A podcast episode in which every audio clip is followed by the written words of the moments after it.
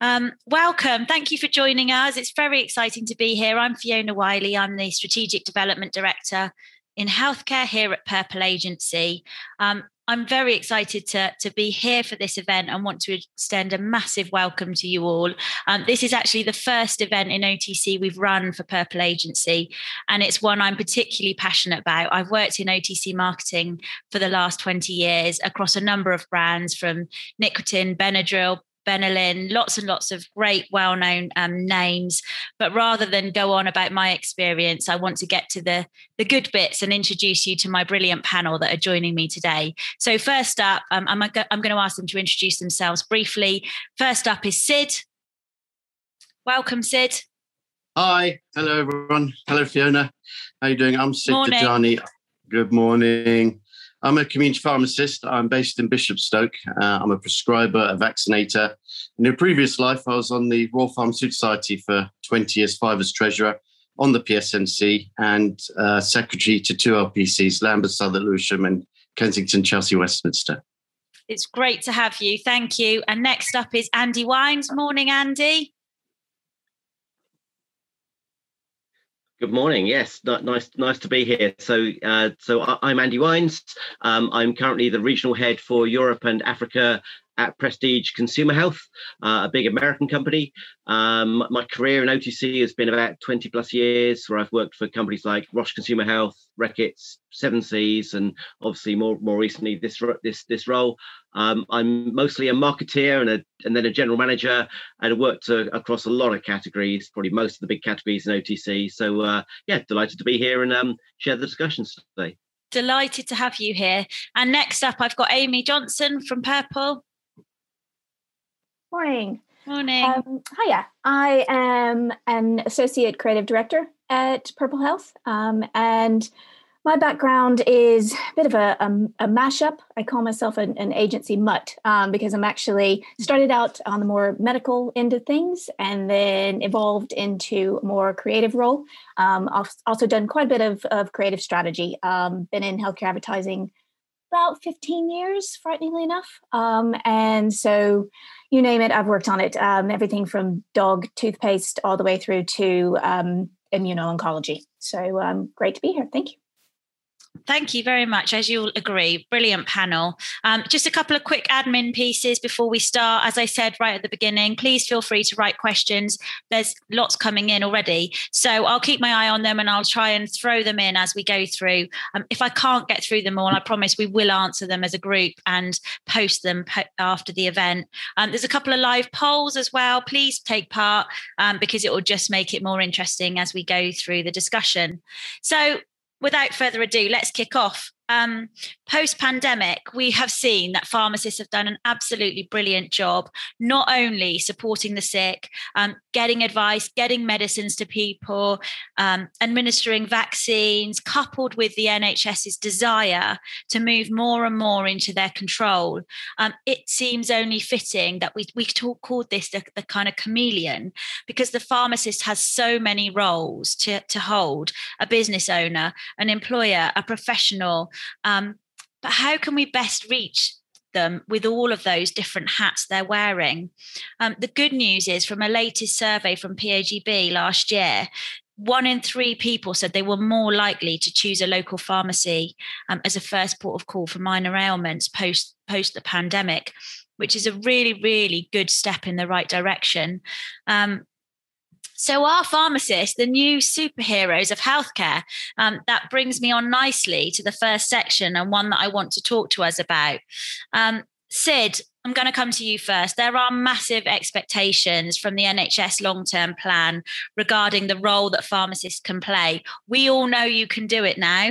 Um, how do pharmacists, as business owners and as caregivers, feel about this growing reliance on self care treatment? Is there more pressure, or are you ready to be the superheroes? Well, first off, uh, if I may say, Fiona, I wouldn't say we are the new superheroes of healthcare because pharmacy has always been the soul of public health and the guardian of the public health for nearly 200 years. And, and there's apothecaries before that. So we've always been part of the NHS superhero tout ensemble.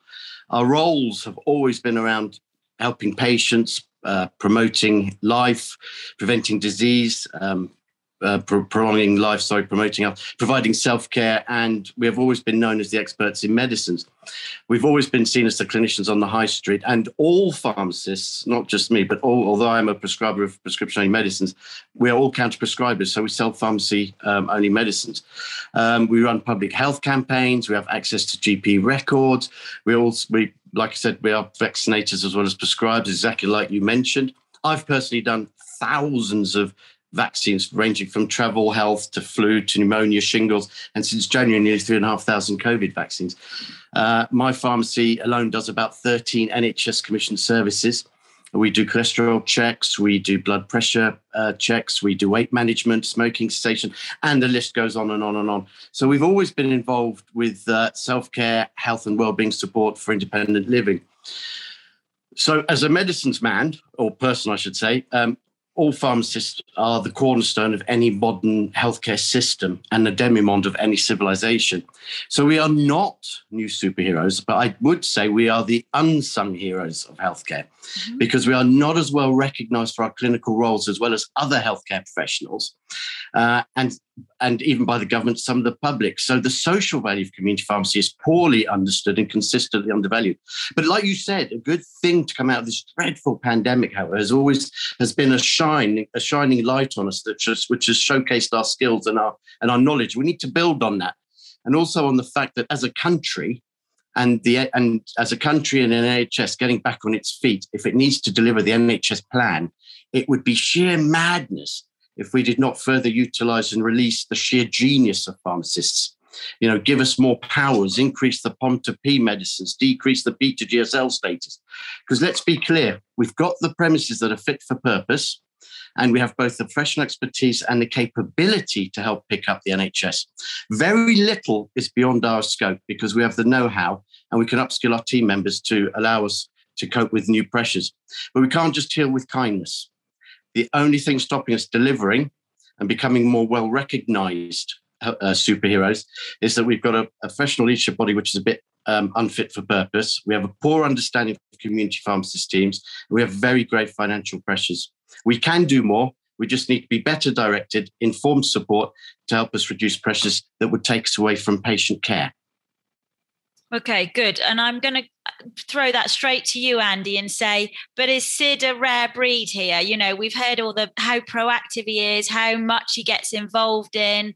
From your experience, are all pharmacists ready to embrace the changes as Sid are, or is he one of a kind? Yeah, I think it's um, I think it's an, absolute mixture, Fiona. I, th- I think that there's um, I mean, there's no doubt that what, what um, I mean, there's some tremendous amount of change going on in pharmacy. Lots of new roles and lots of new opportunity, um, you, like like never before. And it's great to see. It's great to see many many pharmacists like Sid embracing all of that and being real real pioneers. Um, in, in truth, you know, I think we find it's a mixture. There there are many many people who are following Sid's example and and and changing um, brilliantly. Um, but it, you know, in other parts of pharmacy, you know, it's, it's not the same. You know, people, people find it harder.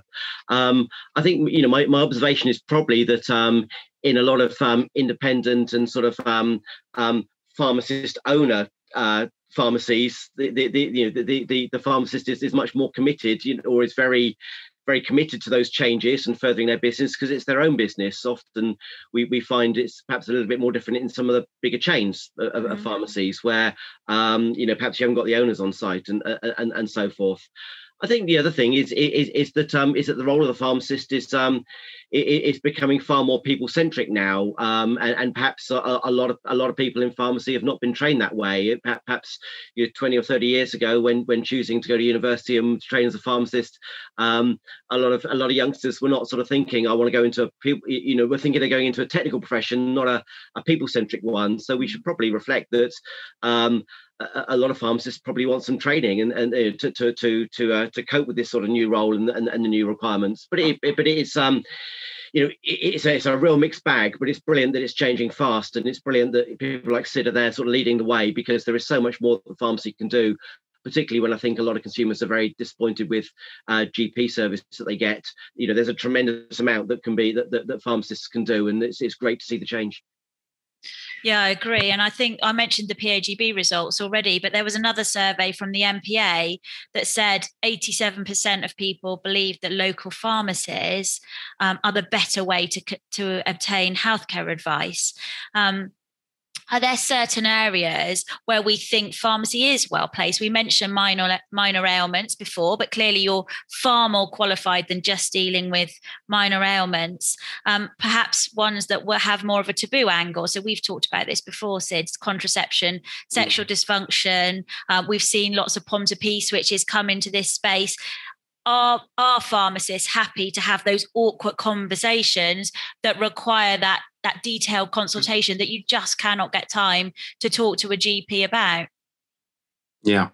Uh, let, us not forget pharmacy and pharmacists and pharmacy teams are in the business of helping lives and saving lives. We've, we're very experienced in dealing with all sorts of taboo subjects for many years we're trained to discuss and approach sensitive subjects. For example, we've we've been providing emergency hormone contraception, substance misuse services, Hep B, Hep C testing, STD testing, and back in the day, we even did pregnancy testing, so we knew when a woman was pregnant before her partner did. Mm-hmm. Um, so my pharmacy example is also a safe haven pharmacy where we help victims of domestic abuse, and even just last week, I had to call a uh, the police to help a minor that walked in asking for help.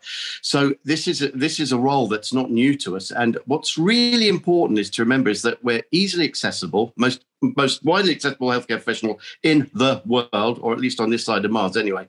We're a walk-in service without an appointment times. We have very long opening times. We're the most seen healthcare professional because you usually uh, just see us within five minutes. So when a matter is highly sensitive, dangerous, or taboo, then it's usually time sensitive and urgent.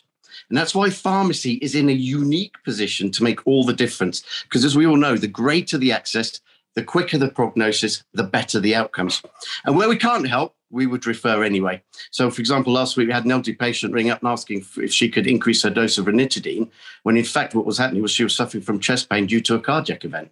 So we knew that straight away and we referred her and hope and we saved her life. So in that respect, we, we, we, we this is nothing new, but it might be new to the public who are unaware of it. And I, Off the back of that, a questions just come in and said, you, you know, Andy, you mentioned the role that this is becoming a more people centric role. Um, and given that everybody's now thinks they're some sort of Dr. Google, um, how do we make sure that these conversations are, are going into pharmacy and they're, they're having these these conversation with consumers rather than kind of self-diagnosis now we all think we're experts I mean, I mean, Sid, Sid has just sort of give, given the answer there a, little bit with his with his last statement, hasn't he? Which is, you know, I mean, Dr. Google is great for getting um, instant clues as, as, as to as to what your ailment might be, but but consumers are often um, mis- misdiagnosing or, or, or panicking or, or, or, sort of fearing the worst. You know, when, I think when, when you feel ill, you often often don't behave quite as rationally as when you feel normal. Um, and, and, so that you know there can be a tendency of people, you know, when you're feeling ill, um, to panic a bit, and, and and people will often misdiagnose themselves. I think you know, Google's great for getting some clues, but there's no there's no, there's no substitute to to talking to somebody very very quickly. And of course, your pharmacist, you know, you, you can see your local pharmacist within five or ten minutes. They're only they're only minutes away from you. Um, you know, which which is which you know is probably not the service you'll get from a GP. So uh, I mean, pharmacy is a brilliant resource, and and you you know you'll know that you're definitely getting getting a great answer. Thank you. Can I just quickly add, Fiona, just two very quick ones? Yeah. Medicines treat symptoms, but pharmacists treat people. There's a holistic approach to this. You can't get advice from Google when you have a question, more importantly. And also, more, more important, more than anything, that we sometimes spot symptoms that the patient themselves don't know. The symptoms might be the same, the cause might be different, the treatment will be different. And if they waste time not getting the right treatment, it will cause hospitalization, all sorts of problems. And obviously that knocks on to mental health, depression, social value, and so on and so forth. So thanks for that, Andy. Absolutely spot on. Thank you. Can you can you run for government for us, please? no pressure. And um, actually, there's another question that's just come in. Sid or Andy, you might be able to answer this, but you know, why are that why are pharmacists not recognized by their healthcare peers? So why do GPs consider pharmacists almost as shopkeepers rather than everything you've just told us you know they should be working hand in hand together. I, mean I, yeah i might take that one a little bit and, and um i mean try and I try and make this positive. I, I, mean, I think many years ago, pharmacists. I mean, one of the criticisms of pharmacists is that they'll often um, stay in the in, in in the dispensary behind the counter and, and not talk to patients, um, and we, which which makes them very. I know that's I know I know not all, I know a lot of pharmacists are changing, but that is a very traditional view. If you go back many many years, I mean, 20 years ago, I lived in Switzerland, and it's, it's quite interesting just to see um, uh, what, what what pharmacies are like on the continent. And, and I would say that that, that it, where I lived in in the pharmacies in the village, the pharmacist would walk the front of the shop. Um, that they would never be, you know, sit in the back. They would always meet and greet the customers. They'd know all their customers personally, and they would walk the shop and, and talk to the customers. Um, and it was a very different experience being there than it was being in the UK. Now I think pharmacies are changing, and I think that you know the best pharmacists are walking the shop and are, are out the front giving advice. But um, but it's but but it's not the same everywhere, and, and I think people's views, public's views, are um are, are, perhaps a little bit behind the times when they think of what they used to many years ago and not how the industry is becoming. Yeah, good point, Andy. I mean, I'll just add three very quick points. That one is that we've always had very weak leadership um, in pharmacy, whereas the doctors, nurses, and uh, dentists have been very proactive. I think, and it's not got any better; it's got worse. Second thing is, um, you know, I've done um, presentations to, to GPs, pharmacists, dentists, opticians. And it's interesting, the GPs would challenge you. The, the dentists would look at you and still think, well, they won't challenge you, but they'll still think they're better than you. um, the pharmacist would actually write down everything you've said, and then nobody even write down to the hello and the goodbye. So I think that there's a confidence issue within the profession that we need to to to, to wrench out. And the third thing is that um, due to um, um history and poor promotion of pharmacists generally, uh, we're still misunderstood as, as to what we do. So, in that respect, the publications, the advertising, the promotion of pharmacists has always left us as lackluster, very unproud, hidden in the back, and almost like um, the cockroaches of healthcare, which which clearly we're not. Yeah, yeah we're not just shopkeepers. Yeah, no. And Amy, I'm keen to pull you in and say, like, from from a completely different perspective. Obviously, not being a pharmacist and not being on the brand side, having a more kind of consumer, I'm going to say, view. What what's your view on on what the guys have been saying? But yeah, I mean, um, Andy actually mentioned something really interesting a few at, at the very beginning, um, uh, talking a little bit about the discrepancy, but, but between independent i mean i would call them independent pharmacists who, who own their own their own um, practice um, and the more chain pharmacists. Um, and I'm, I'm just wondering do we when it comes to a communications from a communications standpoint do we need to tailor our comms to the different types of pharmacists? Or should we take a, a one size fits all approach and and aim for the the highest bar like sid? Um, wh- where where should we go with our comms? Is it tailored or should we go for the, the high bar yeah I'm, I'm going to throw it. Can I throw it open? I want to put a poll out there because we're just presuming that as well. We're going to come on and talk about this a little bit more. That that people are not putting enough attention on pharmacists. But I just want to open up a poll and say, where are you putting? We've got a really good crowd in the audience. Where are people putting their marketing efforts?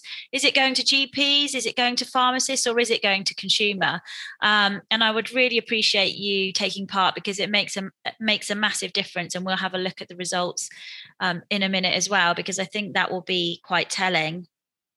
Just while that's just just while that's um, running, I mean, just yeah, to answer yeah. Amy's question, or, or, or, the question that was, or, or, the question that was posed, sorry, that um, saying, you know, should we tailor our communications to different audiences? Yeah. I mean, I mean, it's, it's a great question. I, I, mean, I mean, you know, the great sales forces will always, um, you know, know their customer and, and, and segment their customers into different class, different types. I, I mean, there's one question I think that's been been been been raised in in the chat here to say, you know, you know, um, in an era of, of perhaps not um, personal calls, but but video calls or remote calls to pharmacists, you know, how will the world change? I mean, I, I would still be an advocate of face-to-face calls. I think there's no substitute for the salesperson really yeah. knowing their pharmacist and really mm. understanding, mm. you know, is this pharmacist a social person? Is it one who likes technical information? What's you know, how do I interact with them? Mm. And I think that the salesperson can always interact their own behaviour uh, um, when they know the pharmacist and give give the best of whatever needs to be imparted. Yeah. So, you know, I, I, would be a big fan of, of um, not changing the world too much and getting back to, uh, you know, personal contact um, because that's, for me, that's the best way. Yeah, and interestingly, someone just just um, posted in the chats. You know, haven't said who they are or what, what, what they do, but GPs are becoming more and more inaccessible and harder to market actually. And you know, the fact that we can have a face-to-face conversation um, with a pharmacist, like you say, if we can get the right message, if we can tailor it, um, that's that seems like the best way to go. So I'm going to move us on, and I'm going to talk about um, the next section because it's very clear. We're all in alignment. Pharmacists are fundamental to making a making a shift. Given their history given they've always been at the forefront of um, self-care. Um, how do marketeers position pharmacists as the first port? And i think this moves us on nicely. So what can brands help help them do? Sid you've got a whole group of people and that are very keen to interact and listening.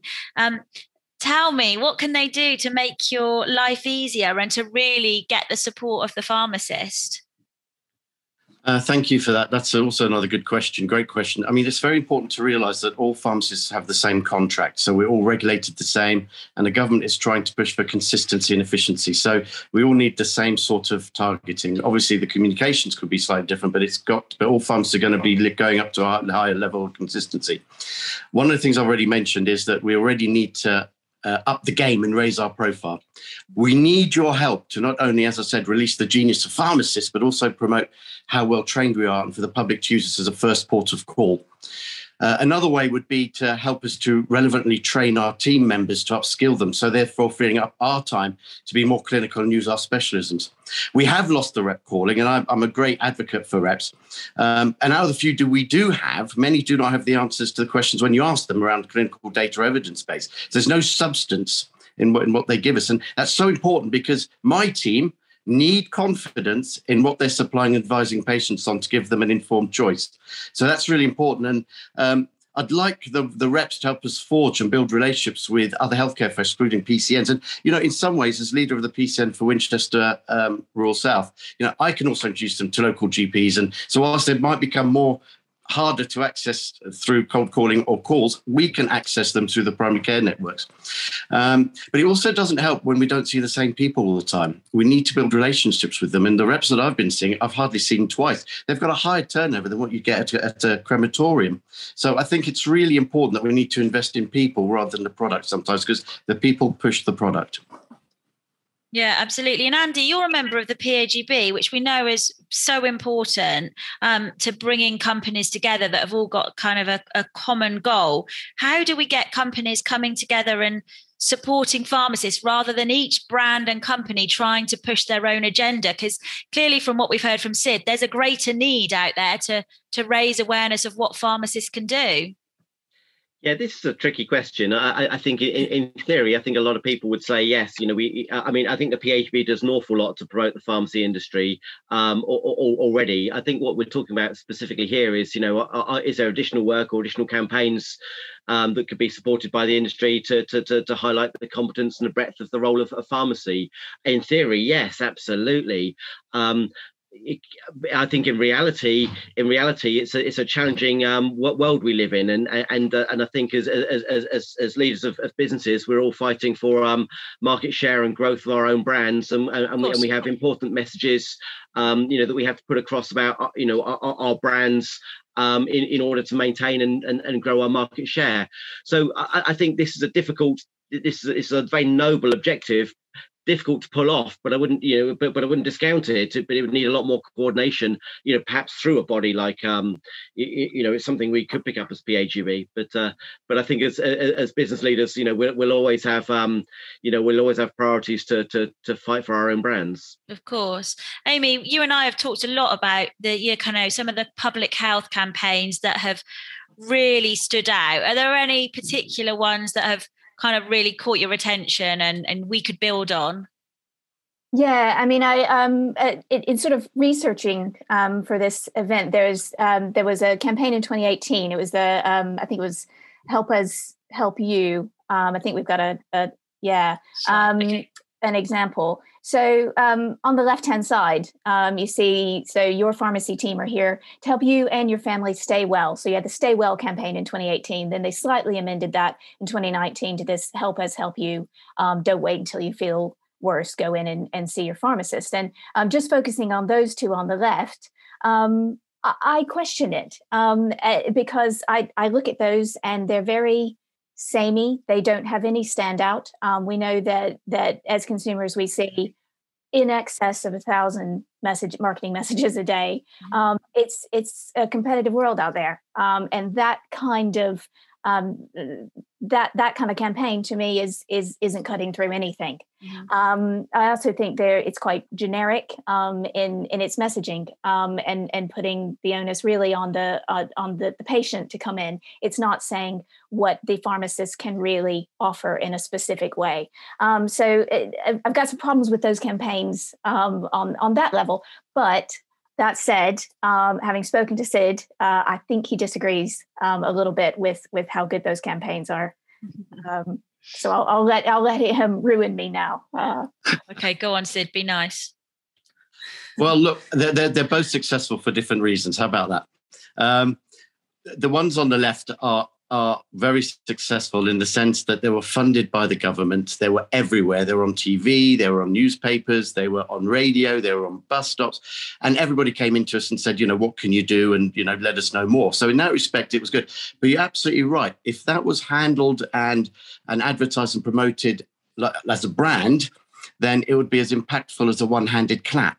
There would be absolutely useless. Somebody in advertising would lose their jobs. But because the NHS supported and funded it, it was great. So I agree with you. The ones on the right, all those are fantastic. They're eye catching. People love them. Um, you know, my, the amount of ears I've syringed because people didn't realize we deal with ears as it goes up. So they both have advantages. And what we need to, what they both, these sort of campaigns need to do is align their strategies with the whole picture of the NHS self care. And the, then the brand can come in. So you've got the whole picture. And then this is how we can help the strategy, the alignment, the NHS, the public's health, public health and so on and so, so forth. So I've seen the benefits of both, uh, and I totally agree with Amy that the ones on the right um, are far more impactful. They're the sort of things you'd see now. If the NHS supported those, I think pharmacists will be the sung heroes of the NHS as opposed to the unsung ones that we are now.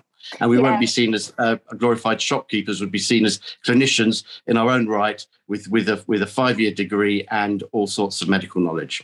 Thank you. Yeah, the the, the ones on the ones on the right are amazing, um, and yeah. uh, were I believe um, also funded by NHS England, and um, but this is this is an illustrator who works for Disney, um, and so they they've upped their game. I just think it's amazing to see the the the journey creatively from 2018 all the way through to 2020 when when the ones on the right were were released, um, you know, everything about them it's it's it's more specific, it's more eye catching. Um, I'm guessing it's probably aimed at a slightly younger audience as well, possibly young parents. Um, so to me, there's there's insight there, there's creativity there. It's got a it's got a, hell of a lot going for it. So um, yeah.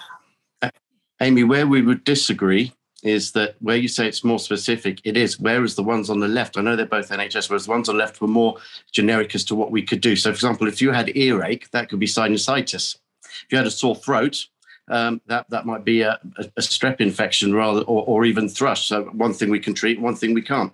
Um, yeah. So in in all respects, I agree with you. But again, the one on the right is far more eye catching. But if anything, it puts us back into just OTC rather than the whole holistic place where OTC has a very important place. Yeah, good point.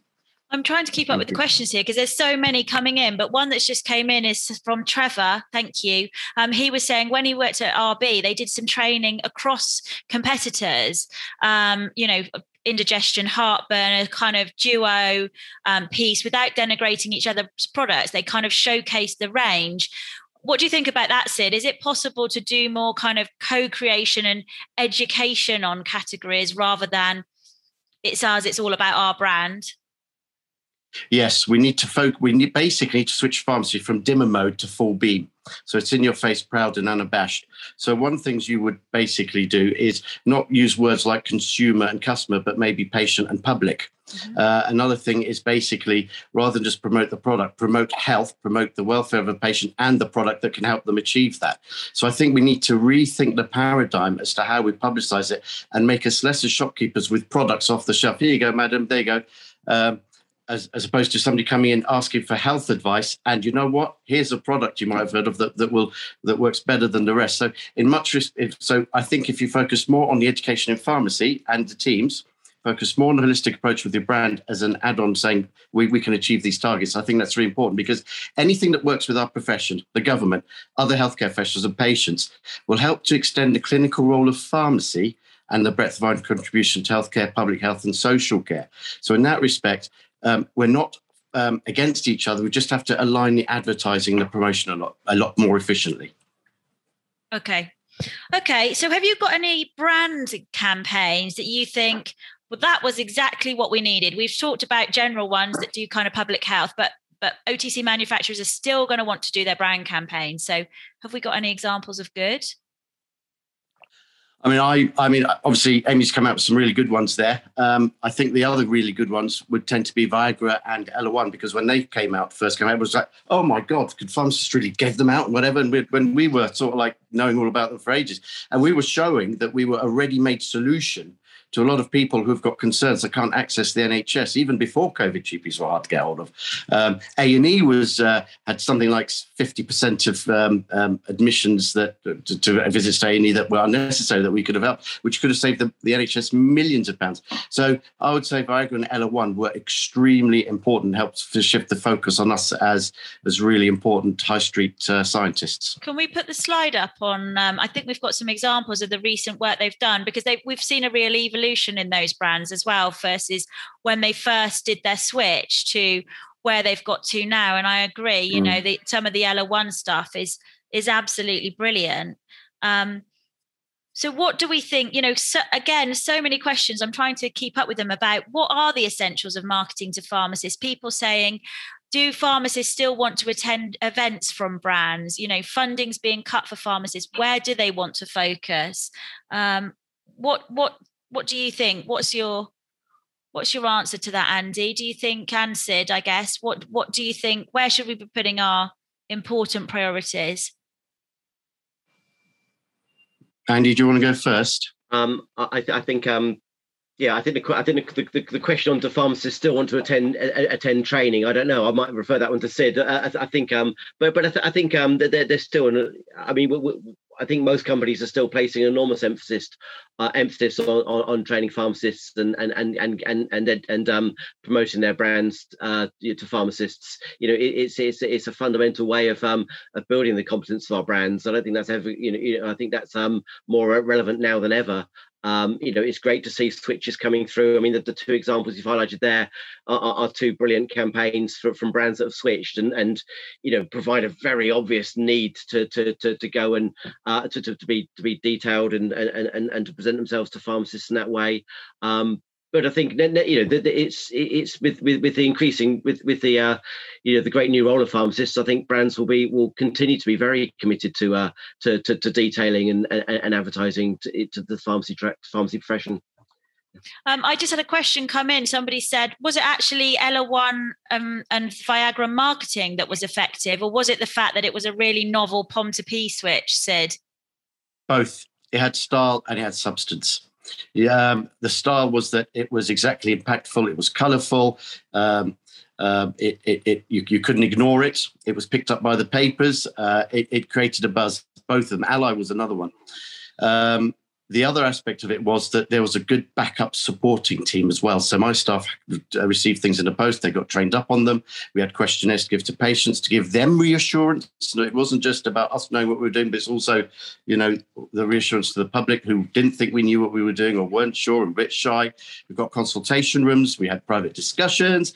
Um, they took away leaflets with them. So even if they didn't purchase on the day, they went away, thought about it. They were better informed. They didn't go to Dr. Google and get out of date information biased information, wrong information.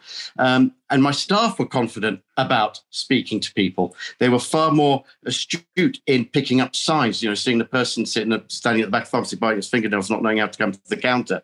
So the approach was there. So it was the whole tout ensemble. It was everything that that really came together. It was, and also the difference here was that the strategy in marketing and training and, and promoting included community pharmacists from the outset before they were saying aspic and then thrown out into pharmacy as a bolt-on or an add-on. So it was pharmacists involved from the beginning right to the end on that. And that's why it was so successful. And it's still successful now.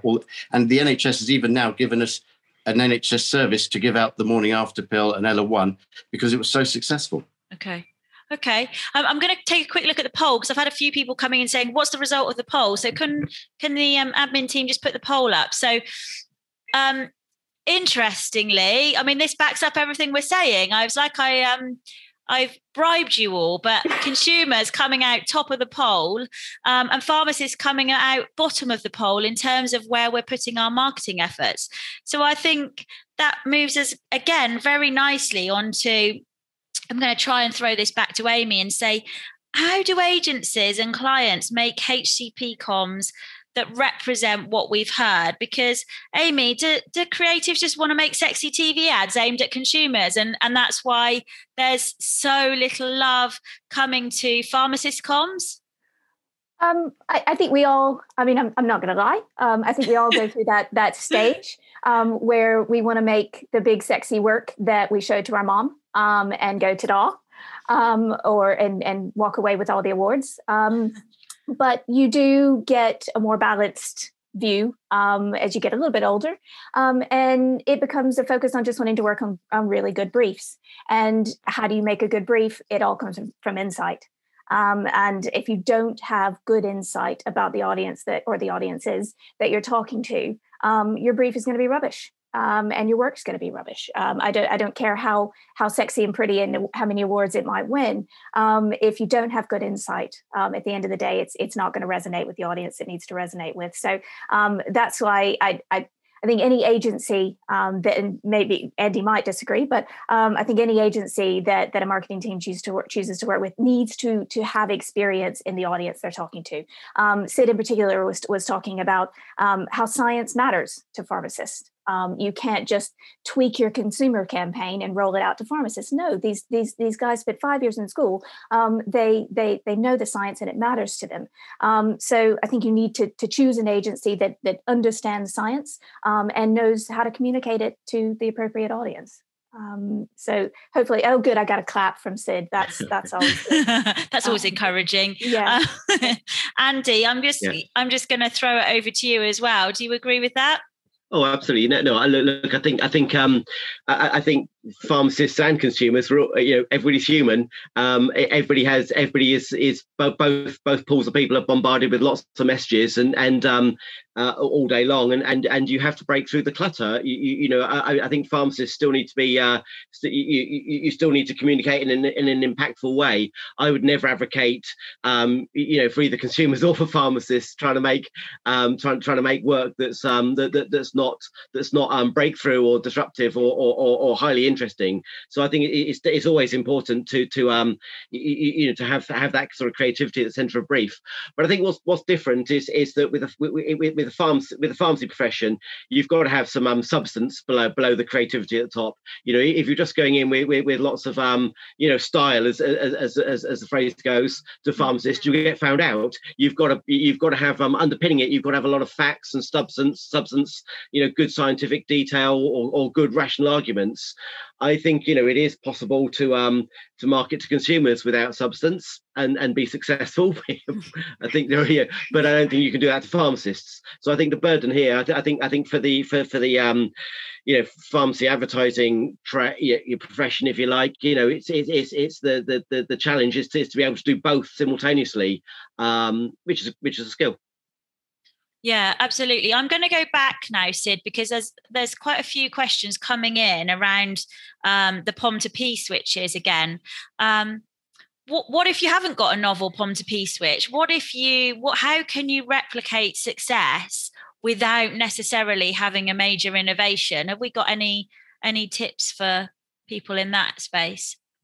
Yeah, um, and that really ties in with what just Andy and Amy have just said. We, I mean, I've I've seen that poll, and I'm a bit disappointed because I always thought that there was well, targeting towards farmers, but it was just very badly done. I'm now realizing that was never done, and that explains a lot. So, two words spring to mind: missed opportunities, because clearly we are not marching in long st- in lockstep, and we're, we're not aligned and, and communicating properly. And the other thing about it is that patients come in even with a highly multi-million pound medicines campaign. If somebody comes to us and we don't think it's right for them, we'll choose something else that we have more confidence in. So, I think really that people out there need to rethink how they do things because they're just throwing uh, the water out, the, the dirty water, water out, which with, with the baby. So that's not a good thing talking about uh, P switches, um, it, it we, we, always could do with more. I mean, I'm a great advocate dun, dun, dun, dun, of pharmacists having antibiotics to, to prescribe because if anything, we would be far more stringent with when we give it out rather than just give it out. We could easily give out antibiotics. I could prescribe it as a private prescriber. So having more NHS commissioned services would tend to help. Um, I think also with the POMP2P, we need more of it because as the population gets older, as people live longer, the NHS already wasn't coping before COVID. So if it, so if we want to optimize the use of medicines, support people to self-care, support people to live healthier lives and live independently, we're going to need more innovative POMP2P. So what I would say is be brave, be ambitious, go out there, talk to us, and we'll tell you exactly which ones we would like to have to increase our armory to help you, your family, the public, your company, the NHS, social care, public care, and the public's health. Um, and there's sadly, there's someone anonymous who's come on in support saying, as an organisation, we have recognised the importance of pharmacists, particularly in their role in PCNs. Moving forward, we are developing campaigns which either include pharmacists or are aimed solely at pharmacists. I can't say that's brilliant because you haven't put your name, but um, that sounds like exactly what we're saying is one of the fu- one of the fundamentals of what we need to do. I mean, look on, on, the you know on on the manufacturer side, you, know one, of the interesting dilemmas for us is always you know do, do we do we spend do we do we choose to communicate with with with consumers or pharmacists or both, and you know ideally both. I think different brands have different profiles, don't they? You know, so, some brands, um, you know, brands that are pharmacy only, of course, you're going to put uh, an awful lot more of your of, your spend um, in, in, into communication with with, uh, uh, with, with pharmacists.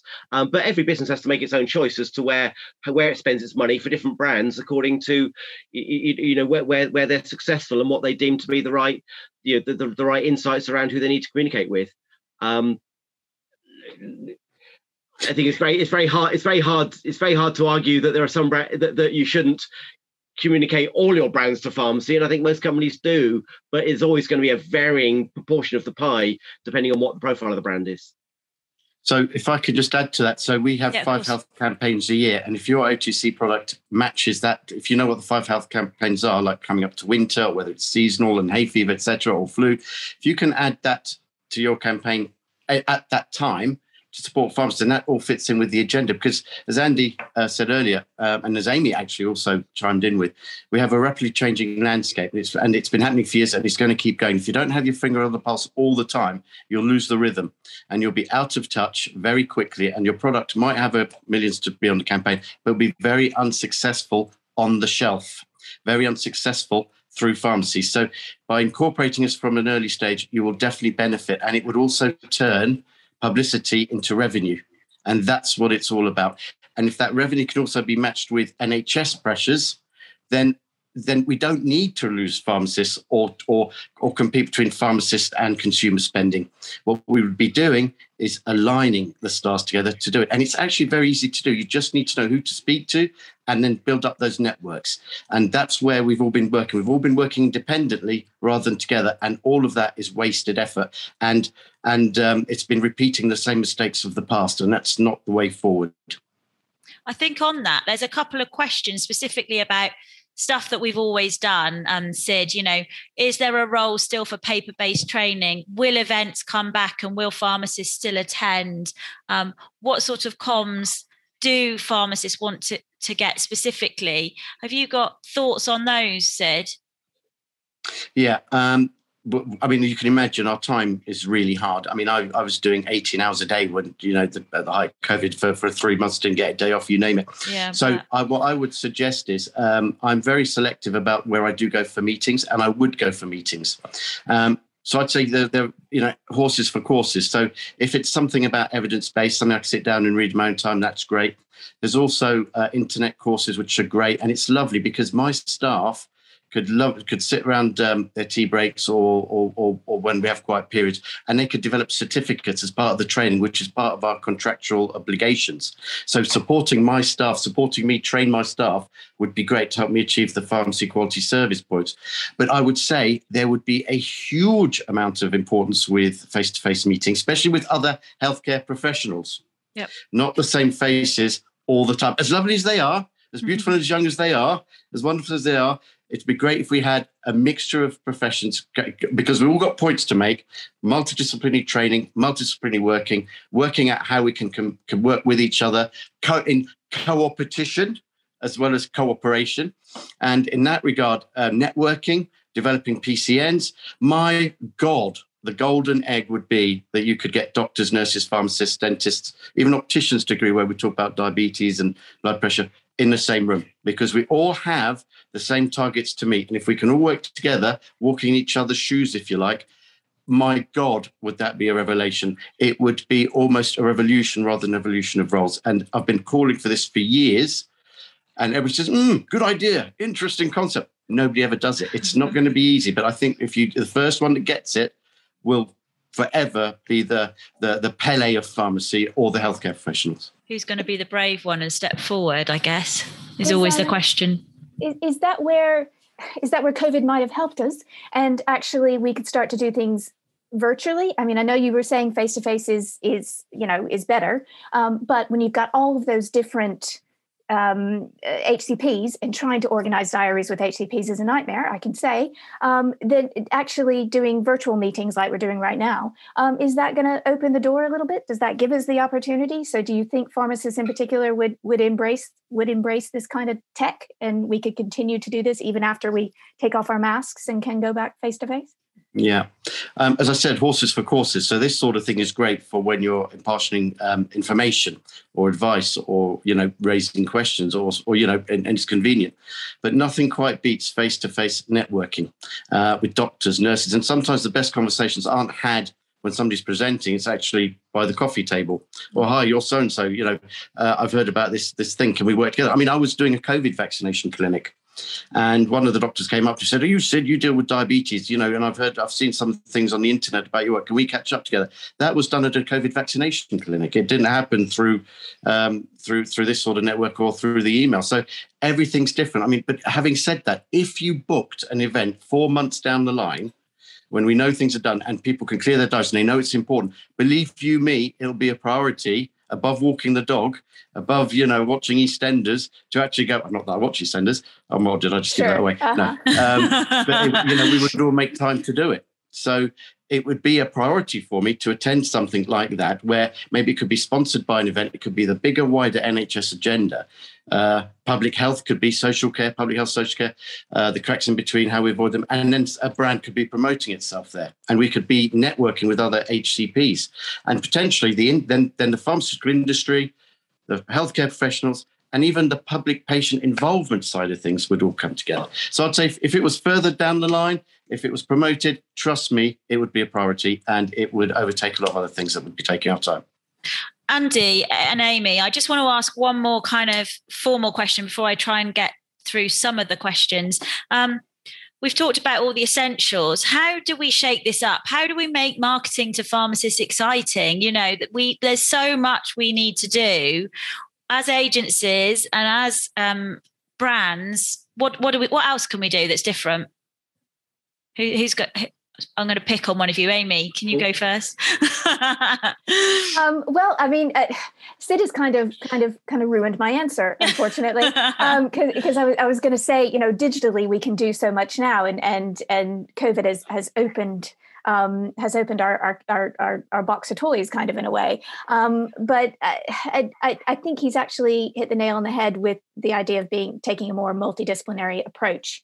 Um, I, th- I, think, uh, especially in comms, we, we tend to pe- put people in little buckets, and that makes our comms um, so much easier to do. And we can have certain messages for certain people. Um, and I think maybe that's a little too uh, constrained um, and we need to be having those multidisciplinary discussions and involving pharmacists or even having pharmacists lead them. Um, because I, I, think there's a lot of insight that we're getting from pharmacists like Sid um, that, that GPs, um, nurses, even dentists, whatever, just don't know. So I'm quite excited about that idea of bringing people together. So um, I know that's not a very specific answer, um, but, but I really like that theme.